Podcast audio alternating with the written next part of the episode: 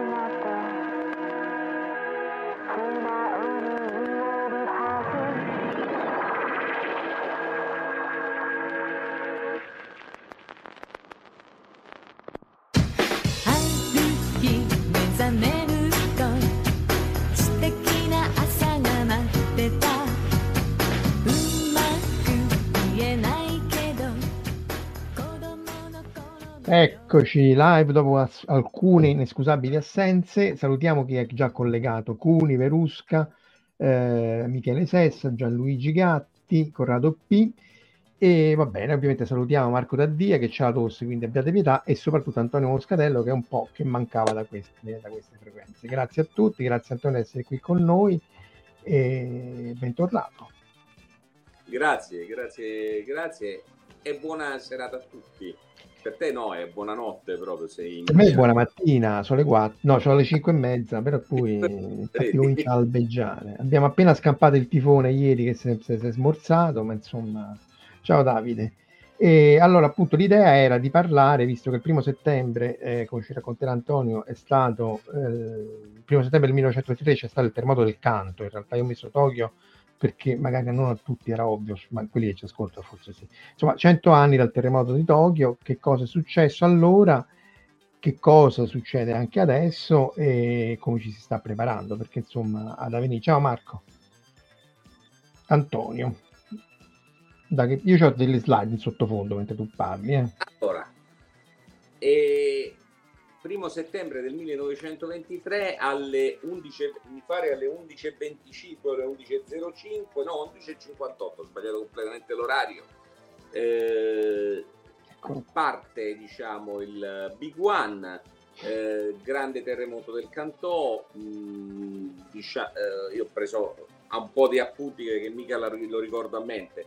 Magnitudo 7,9 140 scosse ma soprattutto cos'è che provoca il vero disastro? Il vero disastro è provocato dagli incendi, cioè Tokyo era una città per gran parte fatta di carta e legno, come, sanno beni, come sapevano benissimo gli americani quando lo hanno Dopo. guardata con, le bombe, con le bombe incendiarie, per cui praticamente la città va completamente a fuoco.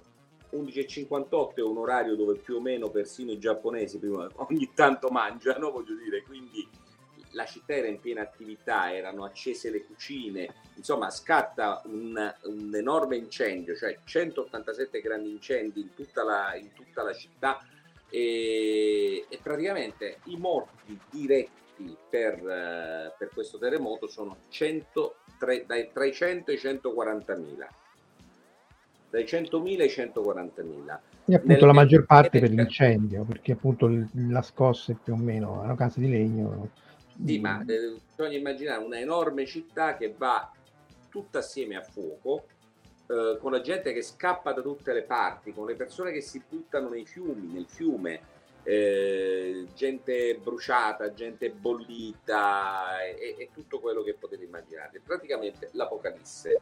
Questo è, questo è il fatto, l'evento in sé. Eh, l'evento è poi amplificato da una serie, de, da una serie di aspetti. Cioè, primo, il governo giapponese dell'epoca, siamo nel periodo della cosiddetta democrazia Taisho, quindi sono governi politici, non militari. Il, l'avvento dei militari è seguente, però è un momento anche di estrema tensione politica, dove i gruppi di estrema destra eh, praticano l'omicidio politico in maniera sistematica e strutturale, da un lato. Dall'altro lato la sinistra, i gruppi socialisti, anarchici, eh, fanno scioperi, rivendicazioni, manifestazioni continue, quindi c'è un'enorme tensione sociale e nello stesso tempo però è anche un periodo di grande, eh, il primo esperimento di democrazia vera in Giappone.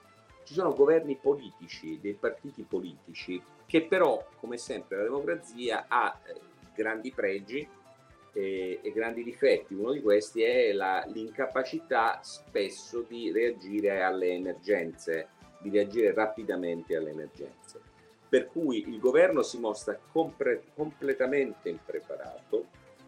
Il 2 di settembre applica, eh, proclama la legge marziale e vieta, vieta la pub- i giornali saltano quasi tutti praticamente solo il Nichinichi Shimbun, il Tokyo Nichinichi Shimbun eh, continua a pubblicare qualcosa, ma i giornali che avevano le loro sedi a Tokyo praticamente si ritrovano tutti senza sedi, e quindi blackout informativo. Nel blackout informativo, eh, il blackout informativo è coperto dalle, da quelle che oggi chiameremmo le fake news, cioè dalle voci, delle voci che si rincorrono. Una delle voci più eh, come dire, martellanti è quella lì che sta per esplodere il Fuji, che distruggerà l'intero Giappone. Seconda voce martellante, i coreani si travestono da soldati e vanno ad ammazzare i giapponesi. Tenete presente che nel solo canto c'erano poi eh, nel solo canto c'erano qualcosa come 30.000 coreani. La Corea era colonia giapponese i coreani venivano portati in Giappone per lavorare e, o, o ci andavano volontariamente anche eh, e quindi c'era una grande massa di, grande massa di coreani che, eh, che non, non, sono mai stati integrati perché erano sostanzialmente neanche considerati esseri umani, insomma erano al di sotto degli Kinin come, come classe sociale. Per cui chi è il cattivo, diciamo, l, l, il male è rappresentato dal coreano. Il coreano è quello lì che va a avvelenare i pozzi, il coreano è quello lì che va ad appiccare gli incendi. E quindi parte immediatamente un pogrom dei coreani. Cominciano ad ammazzarne, ne vengono ammazzati, le stime sono ovviamente sempre molto tanti, eh, ma circa secondo, secondo appunto la Corea e la Corea del Sud sono almeno 6.000 almeno 6.000 morti, nelle, nelle, maniere più atroci, cioè bambini a cui viene tagliata la gola davanti ai genitori, eh, gente torturata.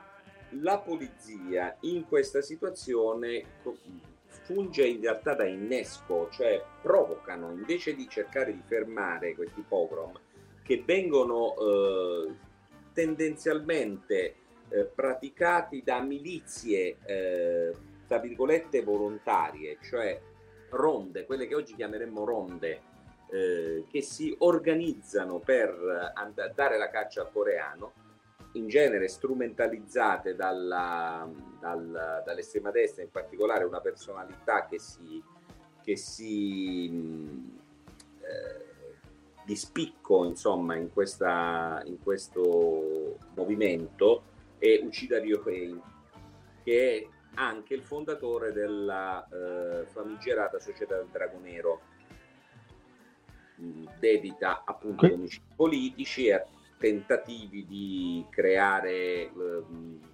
incidenti per spingere il Giappone a eh, continuare la sua politica imperialista in Corea e in Cina. Quindi eh, l'estrema destra strumentalizza queste voci, le cavalca e, eh, e, parte questo terribile pogrom di coreani, dopodiché vengono anche massacrati socialisti ed anarchici. Eh, chiunque Ecco, chiunque si ritrovi a non, a non parlare bene il giapponese per qualche motivo, perché poi non c'erano solo i coreani, c'erano per esempio i taiwanesi, eh, la gente che proveniva da Taiwan, anche quelli potevano non parlare bene il giapponese. Facevano, facevano domande di cultura o di linguaggio per capire se eri straniero o no. E quindi... Esatto. Anche perché Però- non era facilissimo capirlo così di primo, di, di- di primo acchito. Quindi eh, è una situazione che è molto moderna, se vogliamo, perché l'elemento proprio interessante, al di là del- della tragedia, della stra- de- de- de- del, del terremoto, insomma, della catastrofe naturale, è proprio questo elemento delle fake news, cioè del vuoto informativo, del blackout informativo che viene coperto da voci alimentate, amplificate e ampiamente strumentalizzate da una parte politica. Il post terremoto in effetti è caratterizzato da una doppia tendenza, da un lato una, eh, un incremento della conflittualità sociale da parte della sinistra, nell'immediato però, perché? Perché ovviamente a Tokyo viene a mancare l'intera infrastruttura economica, l'infra- l'infrastruttura dei trasporti completamente distrutta, vengono distrutti sostanzialmente tutti gli uffici delle banche e delle fabbriche, vengono, distrutti, eh, vengono distrutte le fabbriche in generale. eh, Antonio, ti, praticamente- ti posso fermare due secondi e tornare un attimo indietro? Mi è venuta una domanda, se lo sapevi. Eh, visto che parlavamo dei coreani ammazzati e via dicendo, visto che i coreani ancora oggi protestano per le donne eh, che venivano usate dai giapponesi, lo fanno anche per questo o questo invece no? Cioè non protestano per quello che è avvenuto in quel momento? è meno, allora, è meno, eh, diciamo, conosciuto questo fatto, è meno, scotta meno, come posso dire, è meno rilevante, un po' perché è, appunto è successo cento anni fa, quindi non ci sono più in vita persone che, che hanno subito direttamente, direttamente danni, diciamo, per, per- per il... Ci sono i figli, i nipoti, però... Sì, però sui figli c'era non so quanti anni fa, perché appunto molti, alcuni, allora, alcuni di questi eh, erano giapponesi di Shikoku che venivano da- da- da- dal sud, che non parlavano la lingua e quindi venivano scambiati per coreani, perché immagino anche noi, no? un, un- un palermitano nel 23 che si ritrova eh, a Milano, è proprio due universi.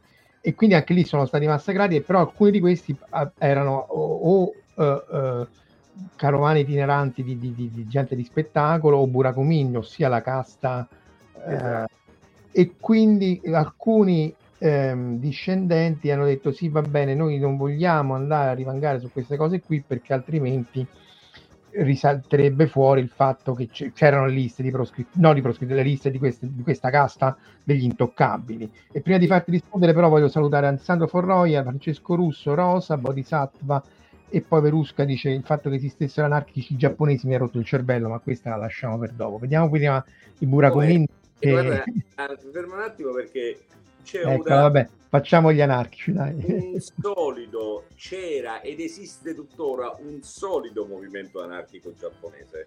E proprio que- eh, a febbraio sono stato in un archivio eh, Ah, io pensavo in un movimento anarchico. No, in un archivio anarchico, che essendo anarchico appunto è un grandissimo casino, cioè scatoloni uno sull'altro, quindi non ci si capisce niente. Però in realtà esi- esisteva un solido movimento socialista e un solido movimento anarchico, anarchico, specialmente in quegli anni era molto forte. Quelli sono anni di grandissimo sviluppo sociale e, e politico. E, e quindi per quanto invece riguarda i coreani eh, è, una- è un inciso, non c'entra direttamente col terremoto del Cantò, diciamo che però queste problematiche ormai sembrano andare su una via, non dico di una soluzione perché le ferite ci sono ancora, però da un punto di vista politico sono state messe un pochino in secondo piano anche dall'ultima presidenza di Yoon che eh, ha sostanzialmente, obbedendo anche agli Stati Uniti, fatto pace con Giappone, cioè la tensione è calata moltissimo, quindi anche le rivendicazioni sulle cosiddette donne di conforto, eccetera, stanno, stanno scemando.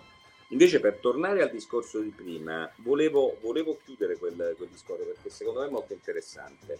Eh, allora, le rivendicazioni sociali hanno una, una nuova, un revamp, diciamo, vengono di nuovo alla luce. Si rafforzano tantissimo i, i, movimenti, diciamo, i gruppi di estrema destra, tant'è vero che poi alla fine saranno loro ad avere la, ad avere la meglio.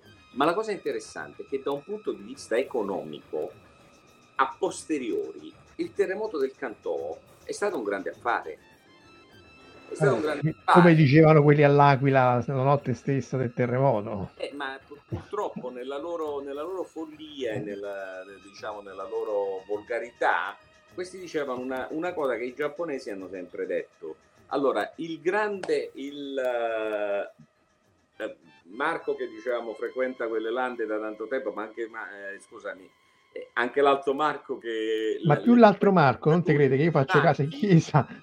Benissimo che ehm, i, diciamo spesso i posti di ritrovo eh, per i terremoti no, sono rappresentati dal disegnino del pesce gatto, no? Ah, sì, sì, Amazzo.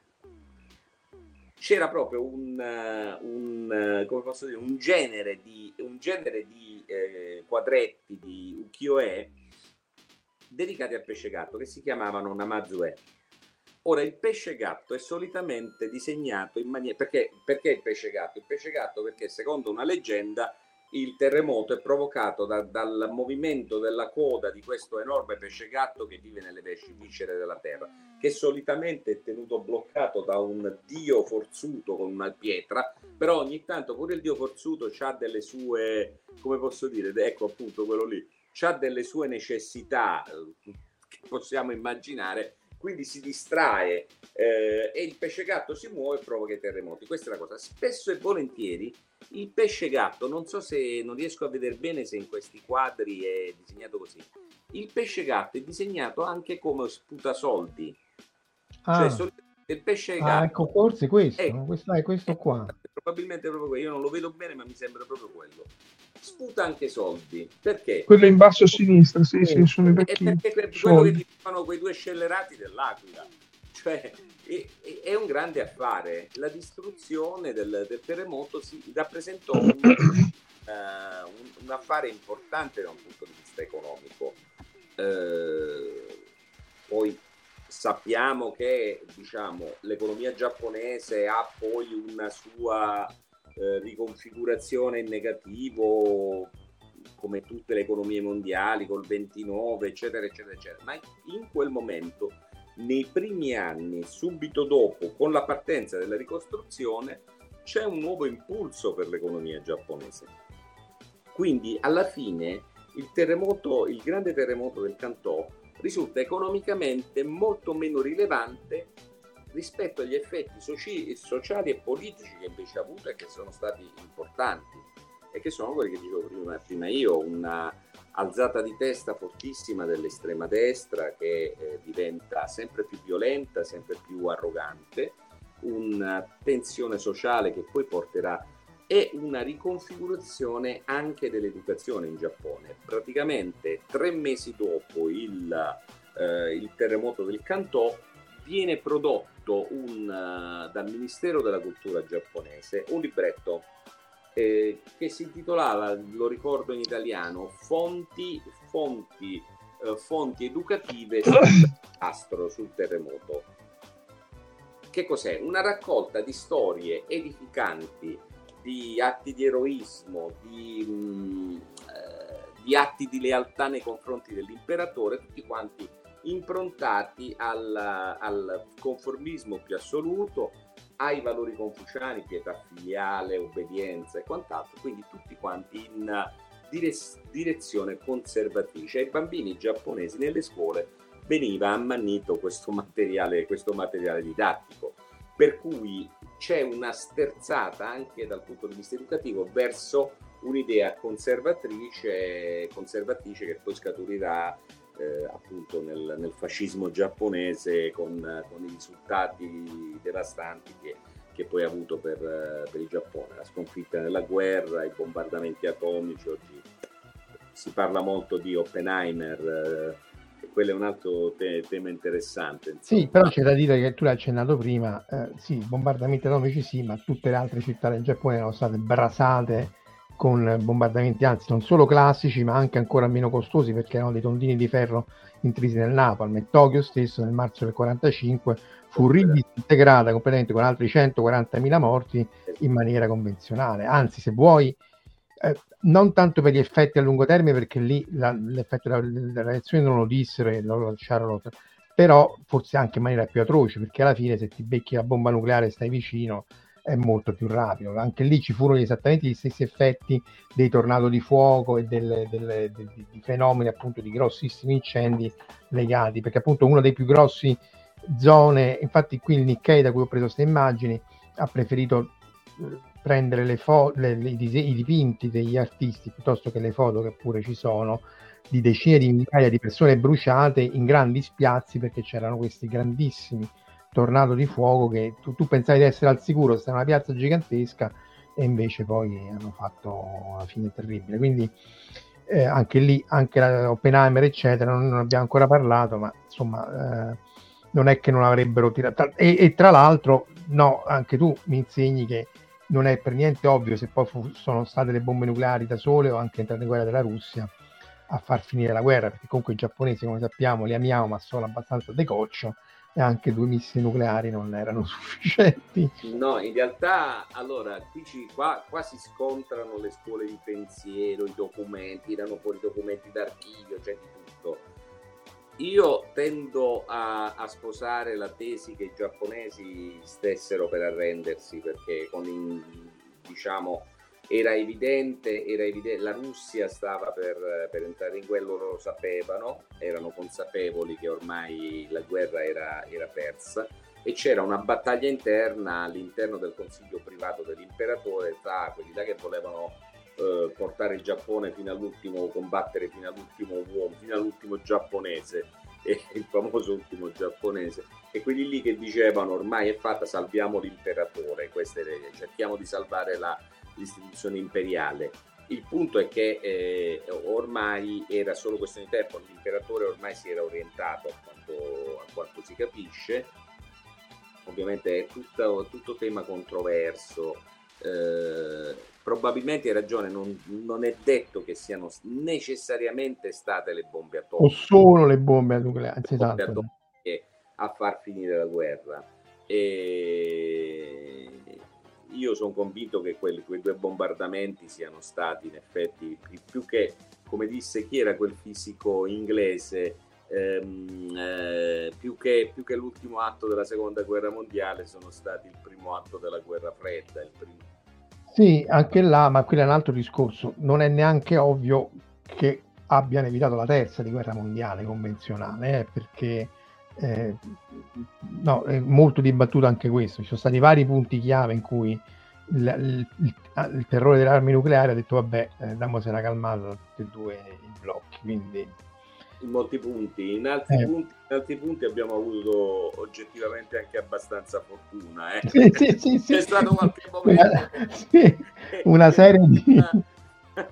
che più che l'equilibrio del terrore è stato il culo a salvarci, sì, sì, sì. quindi quindi è... Comunque, ecco, il grande terremoto del Cantò ha un altro effetto ha avuto il grande terremoto del Cantò su uno dei, degli scrittori giapponesi della sua epoca che amo di più e che è uno dei pochi che non si è suicidato, che è uno dei motivi per amarlo particolarmente, che è Tanizaki. Mm. Tanizaki mm che eh, avendo questo grande spirito da samurai, coraggioso e quant'altro, non appena visto il ter- grande terremoto del canto ha detto sai che c'è di nuovo, io me ne vado a Kyoto dove i terremoti non li fa, non, non ci sono solitamente e chi si è visto si è visto e a Tokyo non c'è più tornato a vivere almeno. Mi sembra anche giusta come cosa. Diciamo, am- amava vivere più che... Aveva amava vivere tranquillamente, non pericolosamente. Io tornando indietro su il grande pesce gatto del Giappone, eh, mi ricordo che a Idabashi, fuori dalla stazione, c'è una grande strada dove c'è appunto questo mega pesce gatto davanti, perché vuol dire che quella strada viene utilizzata per i mezzi di soccorso quando c'è il terremoto. Quindi non, la, non bisogna occuparla E infatti la prima volta che lo vedevo dicevo sti cartelli con sti mega pesce gatti, dicevo ma che cacchio è? Cioè, e poi me l'hanno spiegato, sì. È assolutamente così, cioè, deriva tutta da, da, da, quella leggenda, da quella, da, quella leggenda. Anche perché poi è legata allo tsunami, eh, perché poi c'è da dire che l'altro grande pericolo, ma poi ne, ne parleremo un po' più avanti, comunque diciamo che il terremoto, quello lì, e poi anche soprattutto poi quello di Kobe nel 95 ha fatto capire più e più volte la necessità di, di, di, di prevenire e di fare tutta una serie di attività eh, nella costruzione, nell'infrastruttura e così via, e, e, e, quindi in qualche maniera prepararsi, perché appunto quello è l'altro è l'altra cosa. Effettivamente le stime che danno in un altro Great Big One che purtroppo statisticamente, data la, la, la geologia, eh, loro dicono che c'è il 70%, anzi da qualche parte il 70% di probabilità che eh, si verifichi un terremoto tipo quello del canto, eh, eccolo qua, eh, di qui a 30 anni. Secondo me è più, è più, alta perché appunto 130 anni per una faglia è tanto, di solito la faglia c'è 70-100 anni. Infatti era, se tu vedi la frequenza dei grandi terremoti in quell'area lì, è una media è 70 anni. Sì, sì, sì. Eh, quindi eh, si stanno preparando effettivamente. E, e, le stime di morti sono eh, non molto elevate e più legate al rischio dello tsunami, a seconda di dove poi si viene a scatenare eh, il terremoto, se è nella baia o no eh, So, eh, insomma, io nella baia, vicino alla baia, non, ci vivrei, non so tu. Ma... Stai attento a viverci lì, nelle isole artificiali. Beh, 7,9, 7,9, magnitudo 7,9 che è, diciamo, importante, però in Giappone, diciamo, ormai la, l'ingegneria del... Eh, ha fatto sì che è una una, diciamo, una potenza alla quale sono in grado di resistere, non, non, è tanto il terremoto in sé il problema, è anche gli incendi, no? Beh, oh, c'è, un proverbio, uno dei primi che ti insegnano quando studi giapponese, no? Camminari, come eh, Jishin Kaminari Kaji Oyagi, no? Quali sono quattro, le quattro cose di cui... Ah no, questa non la so, dimmi, dimmi bene. Ah, è un proverbio, è una formuletta uh-huh. che... Non l'ho mai sentito quali sono le quattro cose di cui un giapponese deve aver paura. I normi mm. decrescente, da, da crescente eh, sono Jishin o crescente, terremoto. Dipende da come uno Jishin, il terremoto, Kaminari, i fulmini, quindi le tempeste atmosferiche, Kaji, gli incendi e Oyagi, i padri queste sono le quattro cose. I vecchiacci, i, vecchi, i vecchiacci. I vecchi, più, più. Diciamo, eh, tra, infatti tra le micro cose c'è tutta una serie di cose di preparazione. Una delle cose che loro hanno è che tutte le valvole del gas in caso di terremoto si chiudono automaticamente perché effettivamente so, chi è stato qua ha visto che la distanza tra una casa e l'altra, peraltro di legno, è, è, si misura in istanze interatomiche proprio. Eh, Beh, a Kobe, no? Il terremoto di eh, Kobe che è stato che era il 95. 97? Secondo me. 95-97. 95 forse, sì, 95. Credo 95, sì. Era, era quasi in costruzione finale la Kashikai Bridge, fra l'altro. Eh sì, 90... 95, 7.3 e 5500 morti che comunque è appunto anche eh, lì, nostri incendi. Lì sono stati gli incendi anche lì gli incendi hanno, hanno provocato... Beh, d'altronde questa stessa... Dove l'hai presa questa statistica? Ah, Wikipedia, figurati. Ah, no, perché, vabbè, chissà la fonte qual è. Eh, infatti, per questo dico figurati. È interessante, no? Perché noi scriveremmo completamente distrutto, danneggiato, no? E le case completamente distrutte o danneggiate, loro scrivono completamente distrutte o bruciate. Ah, certo, certo. È un, collegamento, è un collegamento che per loro è assolutamente automatico. Eh, è ovvio, insomma, a me quando, quando andai a studiare lì a, in Hokkaido, la prima cosa che mi dissero, eh, mi fecero tutta la lezioncina su come reagire in caso di terremoto che immediatamente potei sperimentare dal vivo, restando paralizzato e non facendo niente di quello che loro mi avevano detto di fare. Ma come farei io? Però la prima cosa che ti dicevano è chiudi il gas. Sì. Poi scappa, buttati la fine, fai quello che vuoi, ma prima di tutto chiudi il gas. Questa è la, era la Comunque, regola. volevo dire a Casolino che sul gas, anche in Italia, da più di un ventennio, quasi un trentennio, sono obbligatori le spie, quindi se perde la fiamma si spegne direttamente e chiude la valvola al gas. Eh, sì, ma a livello di, di- di- di- di- di fornello, fino a là ci arrivo persino io. Eh, perché tutte le volte che ha lasciato bollire tutto eh, ma lì è- ma qui quello che intendevo io è che proprio a livello di contatore. Cioè quando il Ah, il terremoto che qua, o, o gli arriva un segnale non so chi delle due che se gli arriva il terremoto forte quello stacca a livello di contatore del gas.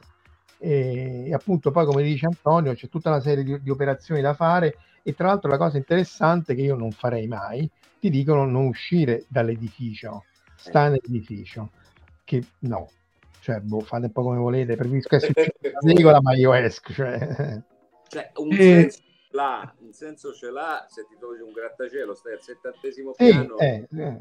che devi fare? Cioè, devi solo aspettare, non è che, che puoi... Ecco, un'altra cosa sui terremoti che mi ha stupito è i sistemi di filodiffusione dei quartieri, che durante il giorno a certe ore senti le musichette e tutto quanto, ma eh, praticamente anche pochi secondi prima mi è capitato, mentre vivevo a Tokyo, di essere svegliato la notte da queste sirene per un terremoto di livello di 5.4, una roba del genere. Quindi ho sentito che scossava qualcosa, mi sono rimesso a dormire e chi si è visto si è visto, però mi ha preso un coccolone per le sirene che sono partite qualche secondo prima, fra l'altro. Quindi, Sì, allora, prima è perché c'è l'early warning system, cioè se tu non sei proprio sopra l'epicentro, il- ovviamente la velocità della luce è più veloce e ti arriva il segnale prima, quindi a me tante volte arriva. E sembra poco, 10-20 secondi, ma appunto ti basta chiudere il gas, scendere dalla scala, eh, fa- fare una serie di azioni che non possono salvarti, anche perché appunto il punto essenziale è che se uno si fida che tutte le case sono antisismiche, anche lì Antonio poi ci racconterà degli scandali della tagata airbags, degli gli smorzatori inerziali, ma insomma il rischio è da- che ti viene è di, di di essere ferito o ucciso dall'infrastruttura o dai vetri, dalle tegole che ti cascano, Dai per cui ti suppelletti. dicono e su per lei, esatto, anche qua la cucina eh, stai sotto al tavolo perché eh, magari poi la casa non cade, ma se ti si, ti si sfrantuma un pan lampadare in, in capoccia eh, Bello non è, diciamo. Eh, dice, chiede che sì, ma adesso lo standard delle case giapponesi su cosa è basato? Le case inglesi hanno una percentuale di legno e di balsa altissimo. È bella Io- domanda. io l'ho vista costruire ancora in legno totalmente, quindi alcune a Tokyo, in, in centro a Tokyo l'ho viste fare proprio tutti in legno, con i travi in legno e via dicendo. Poi Sì, però Glenfell Disaster che cita lei è, tutta, è la torre fatta di merda e quindi, cioè, voglio Ah, dire, Sì, benzina, se eh. ricordo bene era la, era la come si chiama la, la- non la copertura la, Sì, mh, sì, sì. eh, La coibentazione, sì. il cappotto che ne hanno fatti tanti anche in Italia eh, col 110% 10%. ne hanno fatti anche da noi quindi spero che li abbiano fatti un po' meglio perché no non saprei dire non saprei dire nel senso che gli standard costruttivi in Giappone sono diversi. Una cosa è se parliamo di residenziale una cosa se parliamo di uffici eh, anche residenziale bisogna vedere il livello mm, sono molto diverse. Le case fatte tutte di legno poi ci sono quelle fatte all'occidentale. E, e diciamo che è anche un bel, un bel casino, un bel caos. Tendenzialmente però, come dire, la, l'edilizia giapponese tende a essere a, a curare la questione dei terremoti perché ne hanno parecchi più di noi, quindi sono... Ma è perché poi c'è da dire che a parte la cultura del legno e la cultura del, del mattone noi, eccetera, però eh, il- per come è fatta l'economia giapponese, tu quando come, la, la casa è come la macchina, no? Cioè quando l'hai costruita già perde di valore, l'unica cosa che mantiene il valore è il terreno. Quindi è chiaro che costruire in mattoni per una- non, non- non ha senso, al di là appunto della parte antisismica. Poi i grattacielo ovviamente sono antisismici e sono messi su smorzatori inerziali. Io una volta stavo alla Gakken, che è uno di questi grattacieli, dice sì, noi abbiamo continuato a oscillare per, per mezz'ora, ma è quello che devi fare. Però ci fu lo scandalo della, della, appunto, delle tacca- taccate airbag che tra le varie cose, non solo airbag delle macchine, ma anche gli smorzatori inerziali dei terremoti, venuto fuori che proprio non è che fossero proprio dalla norma. fatti per bene. Dice Gianluigi che è architetto e ostenta. Eh, comunque i contatori che si bloccano in caso di sisma esistono anche in Italia, vado a memoria, ma l'obbligo di cambio esiste almeno dal 2019. Ah, vedi, questo, questo non mi manca completamente. Però come funziona... Eh voglio vedere, è vero che esiste l'obbligo di cambio, voglio vedere quante case hanno fatto il cambio.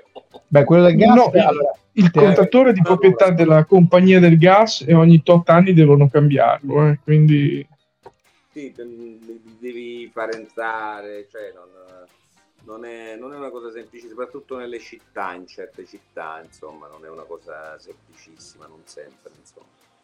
No, comunque eh, diciamo che eh, c'è una particolare cura per, eh, per la, la, tutta la, la, normativa antisismica e quant'altro. Dopodiché, dopodiché il, i terremoti, i maremoti, eccetera, hanno un vizio di essere sempre imprevedibili, per cui, per cui prendete, prendete, quello lì del 2011, no? il terremoto, il maremoto del, del Tohoku, adesso stanno costruendo no, questo grande muro anti-tsunami di centinaia di chilometri, poi non so a che punto siano arrivati alla costruzione, l'ultima volta ci sono andato lì quattro anni fa e probabilmente l'avranno finito e loro pensano che attraverso questo sistema che è fatto di una serie di barriere e poi di questo grande muro che però ha un effetto onestamente umano, da un punto di vista umano e sociale secondo me devastante perché è come se mettessi un muro davanti al mare cioè non, non so che mm, non, è, un effetto, è un effetto anche psicologico importante per le popolazioni che ci vivono. Io non so fino a che punto quella roba alla fine sia davvero sicura.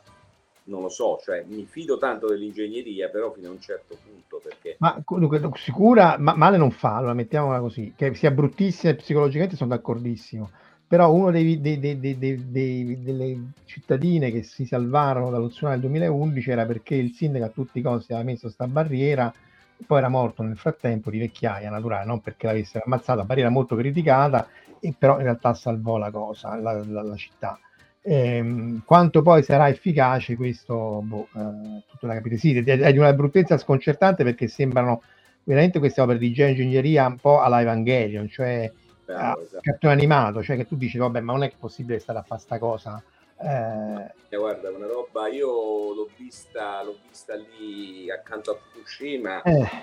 è, una roba, è una roba ghiacciante, cioè tu arrivi vicino al mare pensando, cioè sei vicino al mare, però c'hai un muro di 16 metri alto che ti divide dal mare, che, che dura chilometri, cioè che è lungo chilometri, quindi una roba una roba veramente stra, eh, straniante dal, dal suo punto di vista. Un tempo i giapponesi per i maremoti avevano trovato un, uh, um, un, un kufu, come si dice, una contromisura, un, un marchingegno, cioè costruivano o dei templi o dei santuari o mettevano delle cosiddette tsunami ah lì dove i precedenti tsunami erano arrivati. Tipo la piena del Tevere a Roma, dice che è arrivato. Bravo, loro si mettevano sto tsunami oppure questo santuario, questo coso.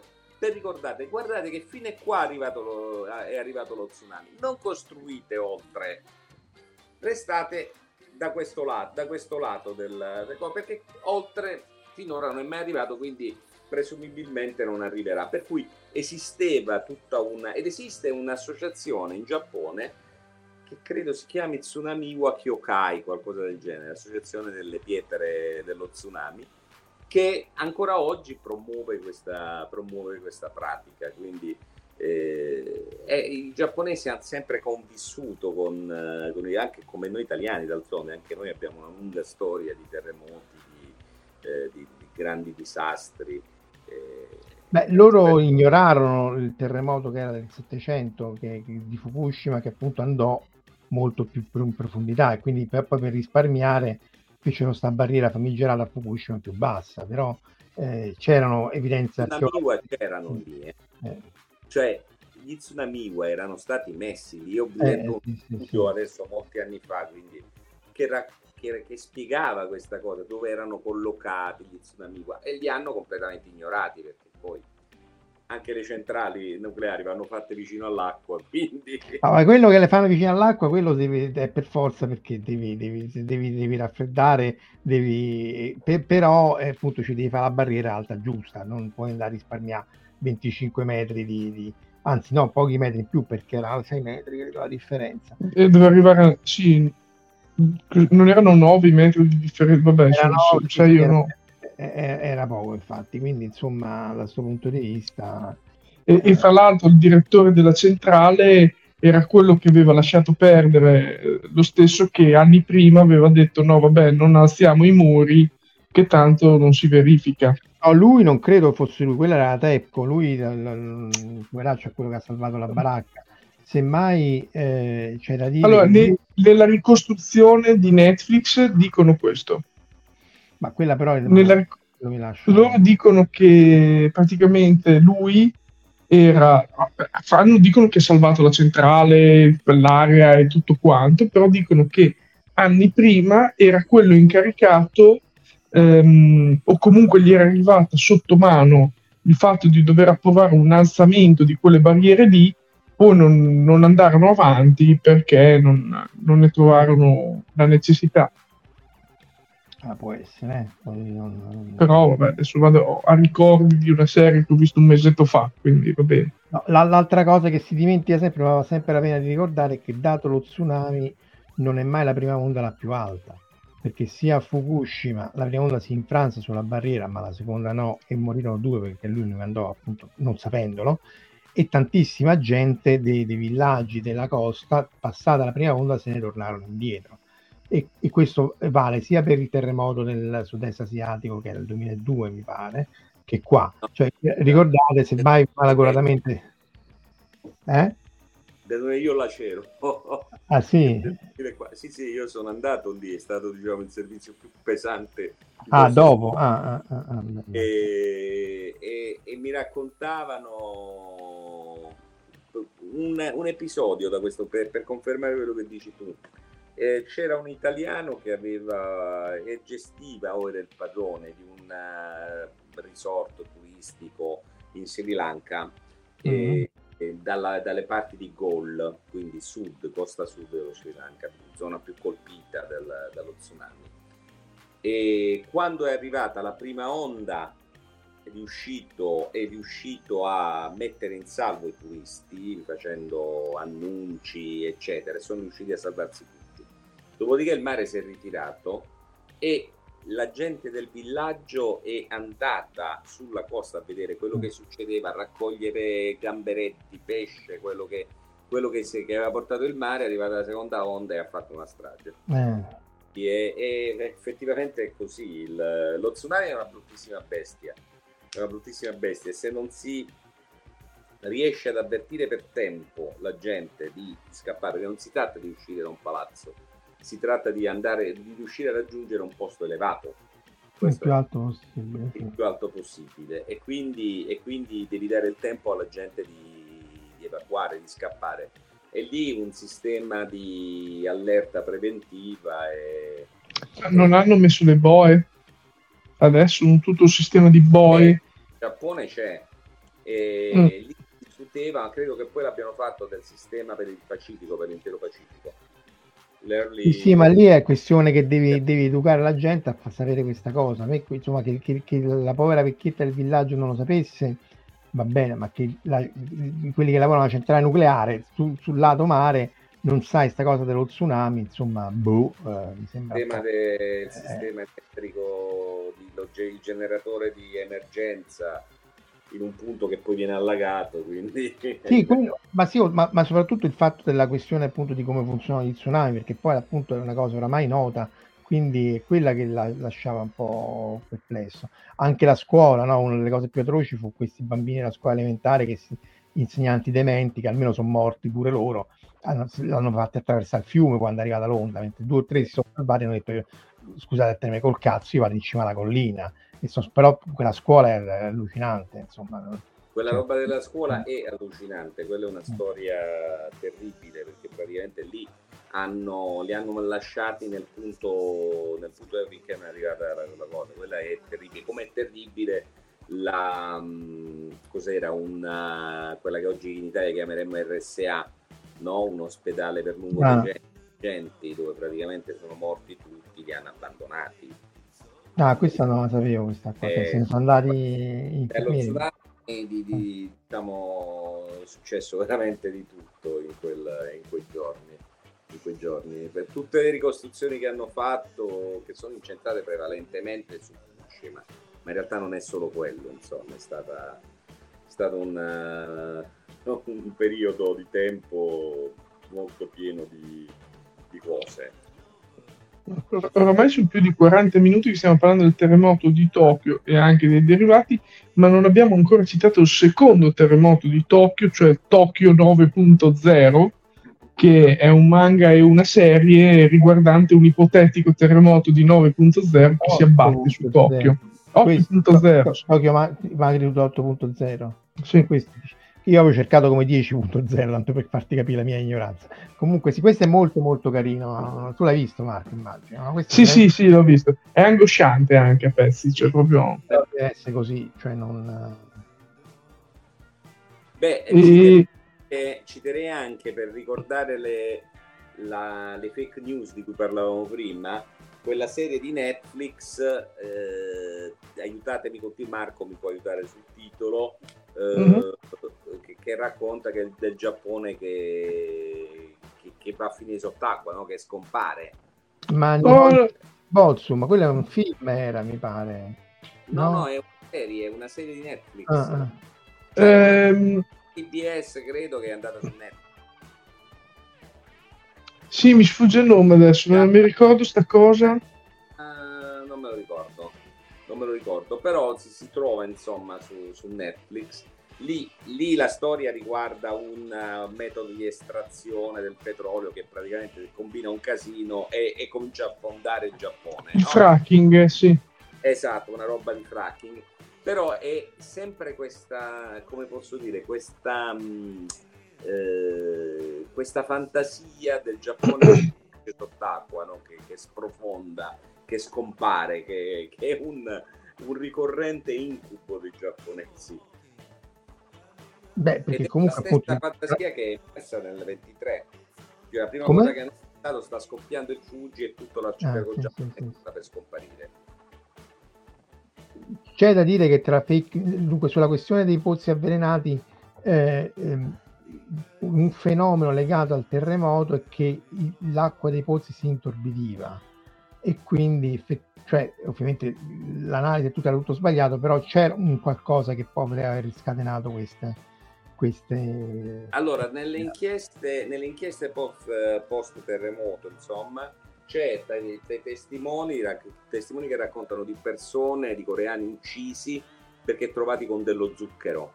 Eh, che, che poteva essere scambiato per veleno. Quindi, eh, è scambiato, basta che certo se non lo assaggi, ma insomma eh, l'altra cosa è che però poi come accennavi tu non fu unanime o tutti, cioè c'è anche gente che ha cercato di salvare questi coreani, anche casi, eh, però in generale insomma è una pagina abbastanza oscura su cui ora per, per Eh. necessità eh, ehm, si deve te- te- te- appunto tirare avanti perché appunto oramai il, il nemico è un altro e quindi però eh, resta il fatto che insomma eh, erano gli echi anticipati appunto di come accennavi tu della, di quello che poi sarebbe stata tutta la conquista del sud-est asiatico nel- prima e dopo la seconda, prima e durante la seconda guerra mondiale quello, eh, purtroppo erano già i segni E uh, l'ultima cosa volevo dire che mi è, mi è venuto in mente adesso, ho controllato un, un appunto che avevo preso, parlavo prima di ronde, in realtà si chiamavano GK Van, cioè Ah. squadre di che, che autodifesa, autocontrollo, una cosa del genere, ed erano sostanzialmente delle milizie dominate dall'estrema destra che prendono forma al e legate alla Yakuza, eh. cioè Mm. quella che poi si chiamerà Yakuza, eh, comunque era frammischiata, era difficile definire i confini no? tra, tra questi personaggi di, di, strada, tra gli intellettuali di estrema destra, era tutto, era tutto un, come fosse un sottobosco molto melmoso, un qualcosa di molto melmoso che si confondeva.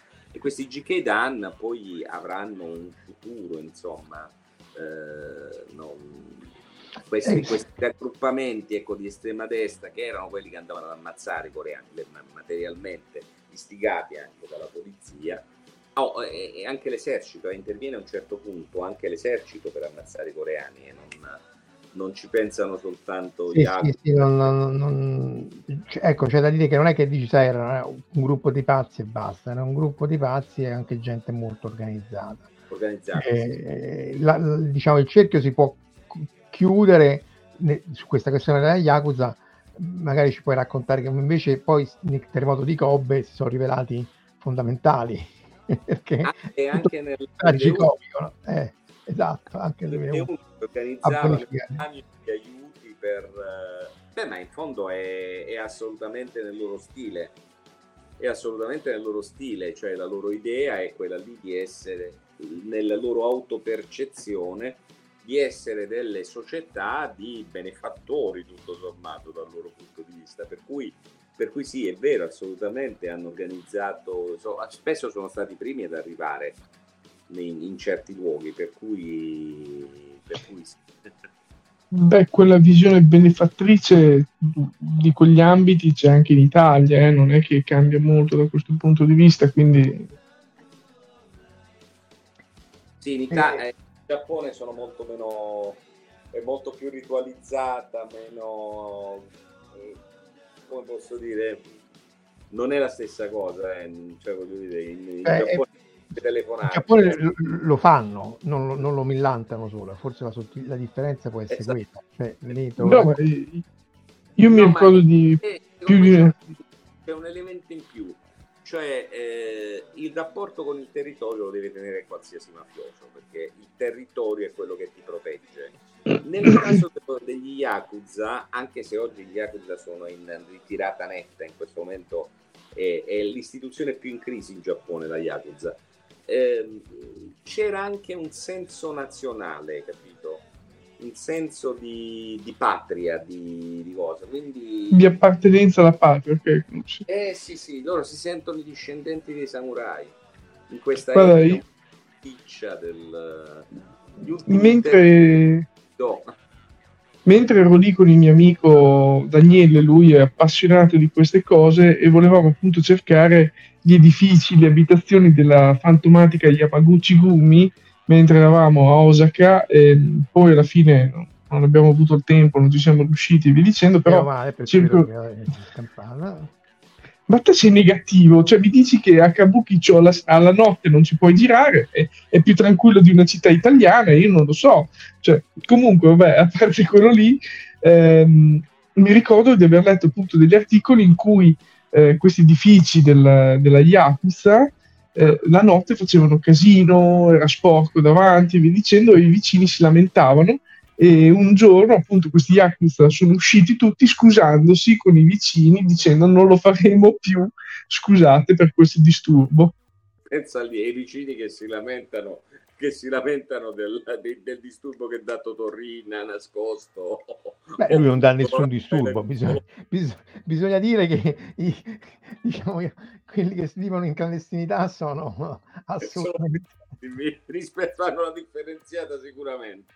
Eh, non, non, non, ti fa certo notare perché fai casino, oppure ecco, magari quelli un po' più tontoloni vanno allo stadio, ma insomma... Ecco... Esatto cioè, ecco, tra, tra, sempre tra la preparazione volevo citare, non so se voi ci siete stati, il, il terremoto e il, il, dove l'ho messo? Il museo dei terremoti, ossia il museo dei disastri. No. Dove diavolo? Ah no, aspetta, sta qua. Eh, cioè, c'è un museo di, di prevenzione dei disastri. Eh, che ora, eccolo qua. Questo l'ho perso proprio, il museo dei disastri. Beh, fa una, una lista di cose di Tokyo da, tipo il Museo delle Fogne. Se andate a Tokyo la cosa da vedere assolutamente il Museo delle Fogne, che è bellissimo e ti mostra Ehi, anche... L'ho citato, l'ho messo, cioè, sarà pieno di italiani perché l'ho messo nell'ultimo, nella guida. Ah, ho... allora dai, facciamo, parliamo, parliamo al volo della, della, de, de, de, di Antonio. Dove sta? Eccolo qua. Eh, non credo nella storia, nelle cose curiose, eccolo qua. Perché c'è da dire che Antonio in questi ultimi anni col Covid non è stato inattivo, ha fatto tutta una serie di libri di enorme successo sul, sul Giappone. Eh, eh, troppo forse. No, mica dico che hai fatto i soldi, dico che hai avuto successo, che è, un'altra cosa. I soldi, i soldi non... E tra, tra, le cose diciamo, che ho messo in questo libro, cioè vabbè, il Parco degli Scarabei, il Tempio che certifica la bellezza delle donne, e cioè se una donna vuole andare a farsi dare la certificazione di bellezza con documento tipo l'ISO 9001, non so come ah. ora c'è un tempio che, Ma dai, che, ah, questa mi manca completamente. Che te la fornisce. Vabbè, musei del ramen, uh, i tunnel dentro al Fuji, uh, ci ho messo varie cose, insomma. Tra le altre cose, il Tempio delle Chiavi del Paradiso a Nagano, se avete problemi a entrare in paradiso, cioè per prevenire eventuali problemi futuri ad entrare in paradiso, no? a Nagano c'è un tempio dove pot- volendo potete andare a prendere, cioè ci sono proprio le chiavi del paradiso all'interno di un uh, corridoio. Ho messo il Super Kamiokande.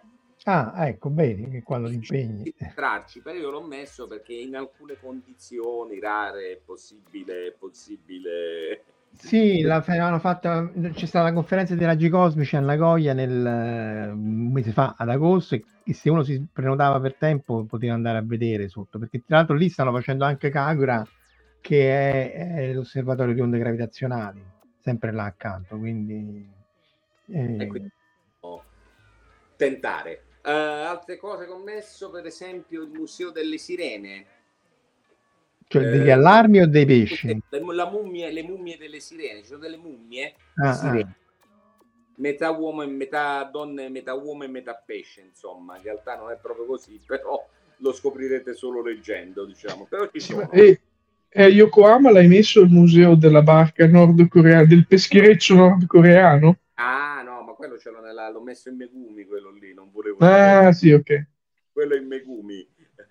C'è il Tempio delle Tette, delle tette? Sì, delle tette, c'è il tempio delle tette. Ah. A Kudoyama. Mm-hmm. È bello, eh? È Beh, posso immaginare. Ma anche Casolino credo che vada in giro a caso per Tokyo e trova la scritta tette ovunque, quindi... Oh, poi c'è a Osaka, a Osaka, se ci andate di nuovo, andate a vedere la Torre del Sole. Che sì, sì, io ci sono andato quest'anno, sì. Eh, l'hai vista la Torre del Sole? Sì, ma è la seconda volta, sì. Stavolta sono entrato anche dentro perché ho prenotato. Sì. È una delle cose più brutte, una delle opere d'arte più brutte della storia. Ma quella della... della, della um, 20th Century Boys, sì. Delle, eh, sì, delle, delle, delle Olimpiadi. Eh, no, sì, no, dell'Expo. Dell'Expo, ah, dell'Expo, sì, sì.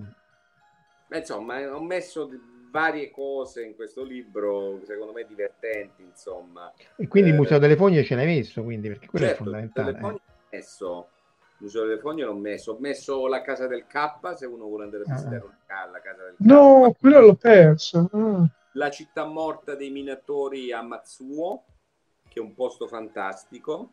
Oh, la, e ho messo una chicca, cioè la tomba di Gesù Cristo perché ah, l'avevo già sentita, è vero. Che, to- che in Giappone c'è la tomba di Gesù Cristo, che molti credono che quello l'ha messo lì in Palestina, invece no, sta in Giappone. non mi dico altro, perché se no... Beh, c'è tutta questa teoria strana mo, che, che, del santuario di Ise, no, che in realtà dentro quelle tombe che non si possono aprire ci sia la prova che appunto la, la, la, gli, imperiali, come si chiama, l'imperatore, tutta la linea degli imperatori in realtà discenda come poi è da, dai coreani. E che Vabbè, si... sì. No, la tomba di Gesù Cristo è diversa, è una leggenda diversa, cioè pare che Gesù Cristo non sia morto e attraverso varie vicissitudini sia arrivato in Giappone.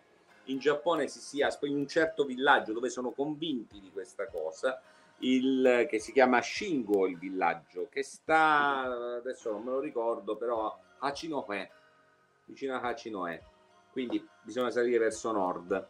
E sostanzialmente questi credono che sia arrivato in Giappone, in questo villaggio di Shingo, non si capisce perché doveva andare a finire là, abbia fatto per tutto il resto della sua vita il non mi ricordo se il falegname, comunque un mestiere, un artigiano, si sia sposato, abbia fatto parecchi figli e che loro siano, sono tutti discendenti di, di Gesù Cristo e c'è la tomba proprio con la croce. Ah, beh, quindi è abbastanza, abbastanza... È abbastanza credibile volendo. Comunque c'è, è visitabile, ci sono i tour turistici, c'è tutto. Queste su, su, quelle curiose del, di Tokyo. Poi tu prima avevi fatto quella sulla storia del Giappone, no? Eh, questo, sì, questo è stato un lavoro un pochino più complicato, meno, meno leggero, però ho cercato di farlo in maniera molto divulgativa. Cioè ho, ho praticamente messo assieme delle storie ogni capitolo è fatto, è introdotto da una storia una, che racconta pers- un personaggio in qualche modo interessante di un certo periodo storico, non necessariamente il grande guerriero, l'imperatore, ce ne sono anche, ma può essere anche un personaggio magari che sembra meno di primo piano, ma altrettanto importante, non so, Senno, Senno Rikyu, il maestro del tè, eh, ho, ho, raccontato l'ultimo giorno di Mishima eh, per raccontare, diciamo, il dopoguerra, eh, l'ultimo giorno di Mishima che è molto interessante secondo me il, eh, i suoi ultimi passi prima di, di, di ammazzarsi, di sventlarsi. E, quindi praticamente è una storia del Giappone dal, dalle origini ai, nostri, ai giorni nostri, però scritta in una maniera il più possibile divulgativa e, e, spero interessante, insomma, spero, questo me lo dovrà dire chi lo legge. Insomma, Beh, vabbè, dai, tu perché siamo adesso, ma ci sono state ottime recensioni, eh, ottimo libro, penso assolutamente eh, vale la pena, anche perché appunto il problema è che o sono troppo all'acqua di rose o sono troppo tecnici e quindi questa è la giusta via di mezzo. Per, per molti, sono, molti libri storici sono molto didascalici, cioè ti raccontano i fatti punto per punto senza creare un un'ambientazione, no? Quindi dopo un po' ti viene noia e basta. No, anche perché il, pe- il periodo Sengoku delle, delle lotte è un casino in Berecondo. Eh, la restaurazione Meiji pure, io ho avuto una vaga idea leggendo il, il, mi ricordo quale romanzo su Ryoma, perché altrimenti non capisci il, il, modo di pensare, perché quelli la usavano come scusa per andare contro il governo, cioè tutta una serie di sottigliezze che però tu dici sì vabbè eh, ma, ma, perché? Ma perché fai così? Ma, eh, insomma è, è un, era un periodo abbastanza vari periodi che, cruciali e poi quello che citavi tu po- proprio eh, che appunto forse nasce proprio dal terremoto di cui stiamo parlando stasera eh, che poi porta alla destra al fascismo e all'imperialismo giapponese che già c'era perché appunto la Corea era già loro addirittura hanno proposto di spostare la, la, la capitale no, da Tokyo a, a, quella che non so come si chiama, insomma, a Seul, che aveva un altro nome all'epoca, perché dice talmente era al suolo che, che non, c'è, non, c'è, niente da fare. In realtà poi l'hanno ricostruita. E, però già c'erano i semi dell'imperialismo e forse lì la cosa, ma correggimi se sbaglio, nasce dalla, dalla vittoria del 1905 a Tsushima con, contro la flotta russa. Sì, sì, sì, sì la, la guerra russo-giapponese che da un lato dà al Giappone eh, fortissimo orgoglio nazionale, cioè è il compimento del sogno della restaurazione Meiji. Finalmente abbiamo raggiunto le potenze occidentali, le abbiamo persino superate perché la Russia era considerata una grande potenza militare. Le abbiamo persino superate. Adesso l'Asia deve noi siamo gli egemoni dell'Asia, noi dobbiamo diventare, abbiamo il diritto di diventare gli egemoni dell'Asia e quindi da lì nasce tutta quella teoria che poi porterà a quell'aberrazione che è la sfera di, co- co- di co-prosperità asiatica mm-hmm. orientale e, e, che è il sogno il, e l'incubo per, invece per le popolazioni che vengono sottomesse dell'imperialismo. Non che prima che sottomesse dagli ma europei stessero meglio, ma in effetti a, diciamo, a vederla, a vederla da, in quel momento, perché poi spesso i sogni si presentano come sogni e poi si trasformano in incubi e poi quando tornano, so, come dice Marx, diventano anche delle farse.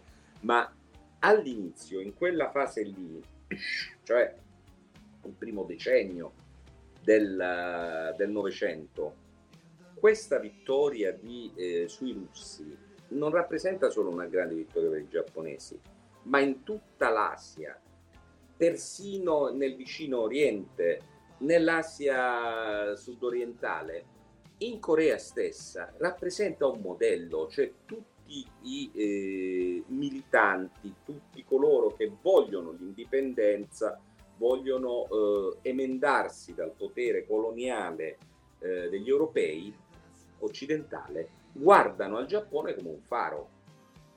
Facciamo come il Giappone, tutti vanno a studiare in Giappone, vanno in Giappone per, per capire come hanno fatto i giapponesi. E diventa un faro. Peccato che quello che non capiscono, che il Giappone a un certo punto decide di sostituire un'egemonia con un'altra, cioè non di farsi come motore di una nuova idea di Asia orientale, cosa che non avrebbe neanche potuto fare perché il Giappone resta un, un arcipelago marginale rispetto al grande, alla grande Eurasia che ha la Cina come blocco importante, blocco di potere importante. Quindi, quindi in quel momento lì, in realtà parlo del primo decennio, e probabilmente il 23 è il mom- un momento di rottura di questa, simbolicamente rappresenta anche un momento di rottura di quel modello, di, di quell'idea di Giappone. E il Giappone in quel momento rappresenta un faro, una speranza per gli asiatici che vogliono emendarsi a cosa. Poi cambia tutto. Sì, Poi non... cambia tutto. Cambia, era già cambiato ecco, con la colonizzazione della Corea, e, e però la fine della democrazia Taisho, che poi qualcuno colloca nel 25, qualcuno colloca nel 32, collochiamola dove vogliamo, però la fine della democrazia Taisho è anche la fine del, dell'idea di una democrazia possibile in Giappone. E poi in parallelo, con, come tempi, stiamo là con il ventennio nostro e quello nazista, cioè tutto sommato... E, ripensando alla, a questo essere il cappello del, dell'Asia, no? che voleva essere il Giappone, io mi ricordo che eh, però era nata in Cina questa teoria, cioè di voler mettere assieme tutta l'Asia ed esserne quindi il padrone o possessore, se non no, mi sbaglio. Ha una idea, è un approccio completamente diverso. Cioè, la Cina nasce proprio costitutivamente come eh, baricentro dell'Asia. D'altronde Zhongguo vuol dire quello, paese del centro. Quindi loro si considerano il centro di diffusione della civiltà. La civiltà cinese è, il, è considerata, capito, il, in questo senso loro non hanno un'idea di egemonia di natura militare e questa è una cosa che dobbiamo pensare anche agli sviluppi attuali della politica estera cinese. Non hanno un'idea di egemonia di natura militare, cioè ce l'hanno per quanto riguarda la loro sfera più diretta, ma è un, un tipo di un'idea di egemonia basata su sistema delle, di, un sistema diplomatico, di sottomissione anche formale, diciamo, il sistema tributario no? di sottomissione formale che apre la strada al commercio sulla base del riconoscimento della civiltà cinese come grande centro di, di, di, cultura, di espansione della, de, della cultura. Questa è l'idea cinese. L'idea giapponese invece che si sviluppa in quegli anni è completa e ovviamente subisce l'influsso della, del, diciamo, della, de, della cultura cinese è, è, da sempre fortemente anche perché solo la scrittura voglio dire non è che poi eh, basta però l'idea giapponese è intrisa dei concetti occidentali cioè l'espansione di potenza un'espansione militare immedi- già la restaurazione Meiji ha come centro focale dello sviluppo industriale eccetera il rafforzamento dell'esercito Fukoku Kyohei era il, il, lo, slogan del, lo slogan della restaurazione media. Fukushima vuol dire paese prospero, esercito forte. Esiste pa- il paese fo- prospero serve per avere un esercito forte, l'esercito forte serve per avere un paese prospero. Quindi è comunque già incentrata su un'espansione di natura militare ed era un'idea che non appartiene non che i, i, cinesi non abbiano eserciti, li abbiano anche usati, non abbiano fatto guerre, ma non appartiene alla dottrina politica internazionale dei rapporti internazionali della Cina. Eh, questa cosa qui mi ha fatto venire in mente un'altra domanda, eh, in paragone con l'Italia. Noi abbiamo una protezione civile loro adesso in Giappone hanno eh, l'esercito di autodifesa che poi è già diventato, ormai sta già ritornando un esercito normale.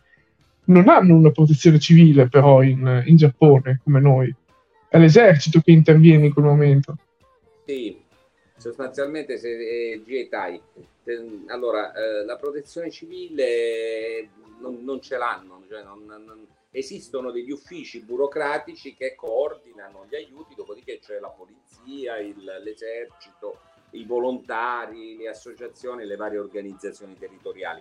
Non c'è, cioè da noi la struttura è molto, è molto specifica ed è una struttura nata credo, non, non, ricordo, dopo il, 70, dopo il 76, no? Il Friuli, credo. Il terremoto degli Irpinia, sì.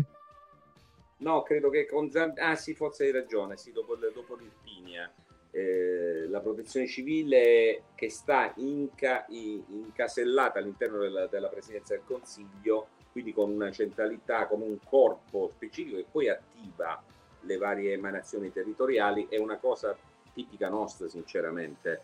Eh, loro hanno appunto GITAI, cioè le forze di autodifesa, che sono di fatto l'esercito, cioè le forze armate, che non possono chiamare armate perché la Costituzione glielo impedisce eh, e hanno poi le varie forze di polizia a livello prefetturale, a livello di città metropolitane e quant'altro, poi le varie organizzazioni territoriali, anche di volontari che si occupano, non hanno una, una protezione civile. Poi all'interno del gabinetto del, del, del governo c'è un'unità di, un'unità di crisi, diciamo, che si riunisce in ogni evento straordinario, che sia conflitto, terremoto o quant'altro, immediatamente viene sotto la, il coordinamento della, del primo ministro e, e, che è sempre attivo immediatamente subito dopo queste cose, che è quello che dà la, la cosa a Fukushima. Quella è una roba che non ha funzionato, per esempio. Esatto. Il rapporto tra la TEPCO e il Cantei, no, l'ufficio del primo ministro, è stato un disastro, un completo disastro.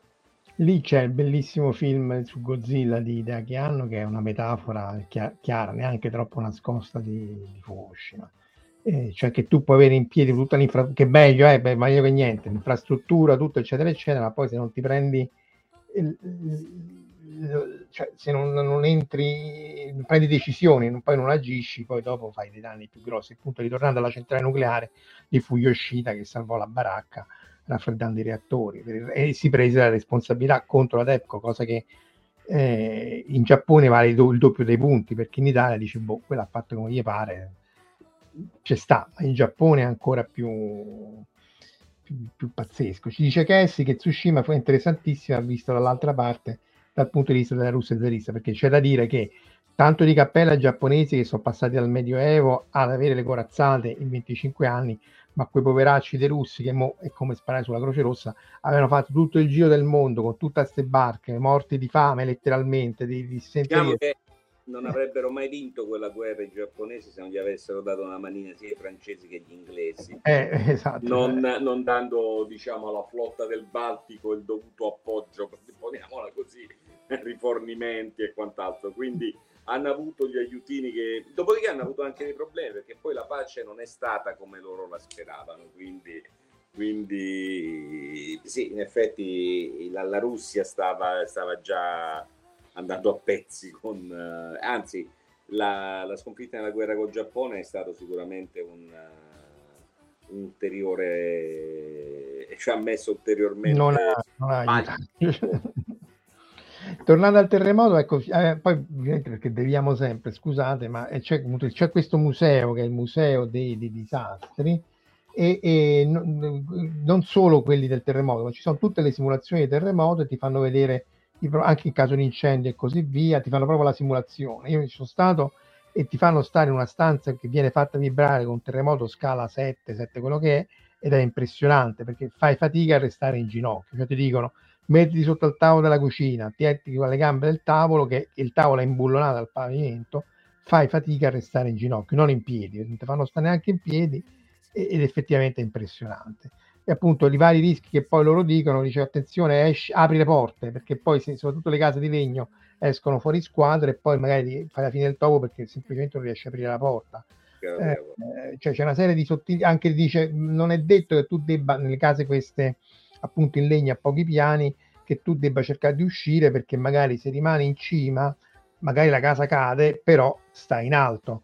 Cioè c'è tutta una serie di cose che per noi sono contrologiche, soprattutto non uscire perché ti cade una tegola in testa e, e, e quindi n- n- di nuovo non è ovvio. Io nel mio piccolo credo che scapperei a gambe levate.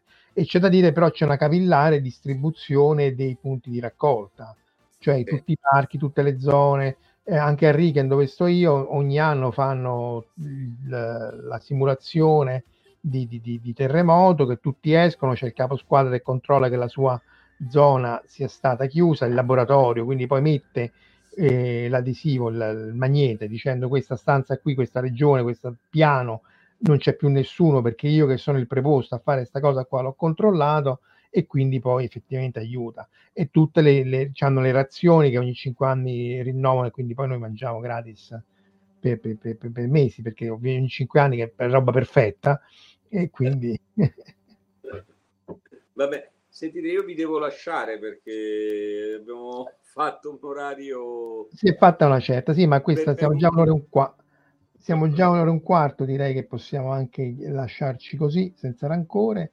E salutiamo Antonio che finalmente siamo riusciti ad avere qui con noi, lo riavremo presto eh, anche in occasione dei prossimi libri. Salutiamo Marco Daddia che nonostante sia morente e stanco come una... eh, e ovviamente tutti quelli, Andrea Ozzi, Chessi, Fabrizio, eh, dove sta? Tutti gli altri che non ho salutato, Francesco Russo l'ho salutato, Enrico Cenni e così via. Alla prossima, se tutto va bene, dovremmo esserci non venerdì ma sabato prossimo e se tutto va bene, per chi vuole sapere la catastrofe dell'ultravioletto dovrei fare il video sulla transizione alla meccanica quantistica sabato eh, alle 9 e un quarto, cioè tra poche ore. Grazie ancora, grazie Antonio e buonanotte. Grazie a tutti, ciao ciao. Ciao, buonanotte. Ciao. Ciao, buonanotte. Ciao, ciao.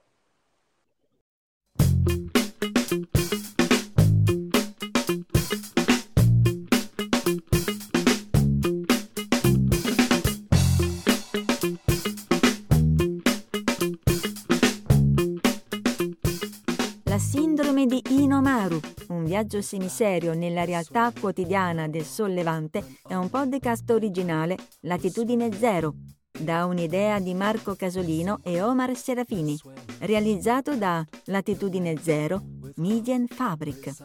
Showrunner Omar Serafini. Sound design Fabio Marchionni e Julian Ziegler. Post produzione Gismar Baum. Creative producer Annalise Haas e Valentina Folkov. Coordinamento e promozione Verus Casabucco. La voce di Val 9000 è di Valeria Barbera. Potete seguirci ed interagire con noi sul nostro sito podcast.latitudine0.media, sul profilo Instagram Latitudine Zero, sul canale Telegram Latitudine Zero e sulla nostra community Telegram t.me slash lzcommunity oppure scrivendoci all'indirizzo email podcast chiocciola latitudine media. Tutti gli episodi sono disponibili gratuitamente sul nostro sito e su tutti i principali servizi di streaming on demand. Se volete sostenere il nostro progetto offrendoci del sushi o un bicchiere di sake, troverete tutte le informazioni e modalità nell'apposita sezione del nostro sito. Il podcast non intende infrangere alcun copyright, i cui diritti appartengono ai rispettivi detentori.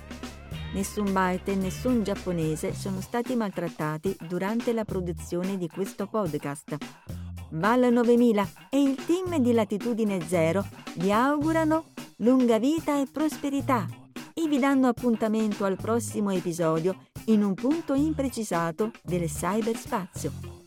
E ricordate, un sorriso è come uno spazzolino. Dovete usarlo spesso per mantenere i denti puliti.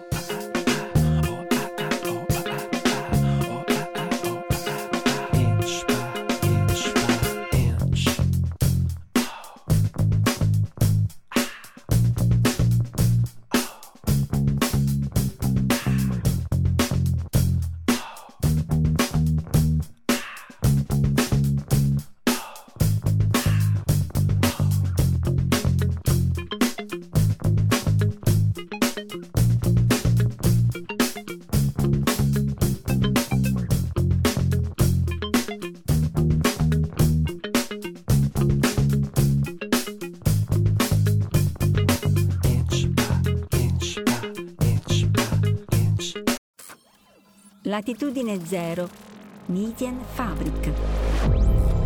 The present and the future of content creation.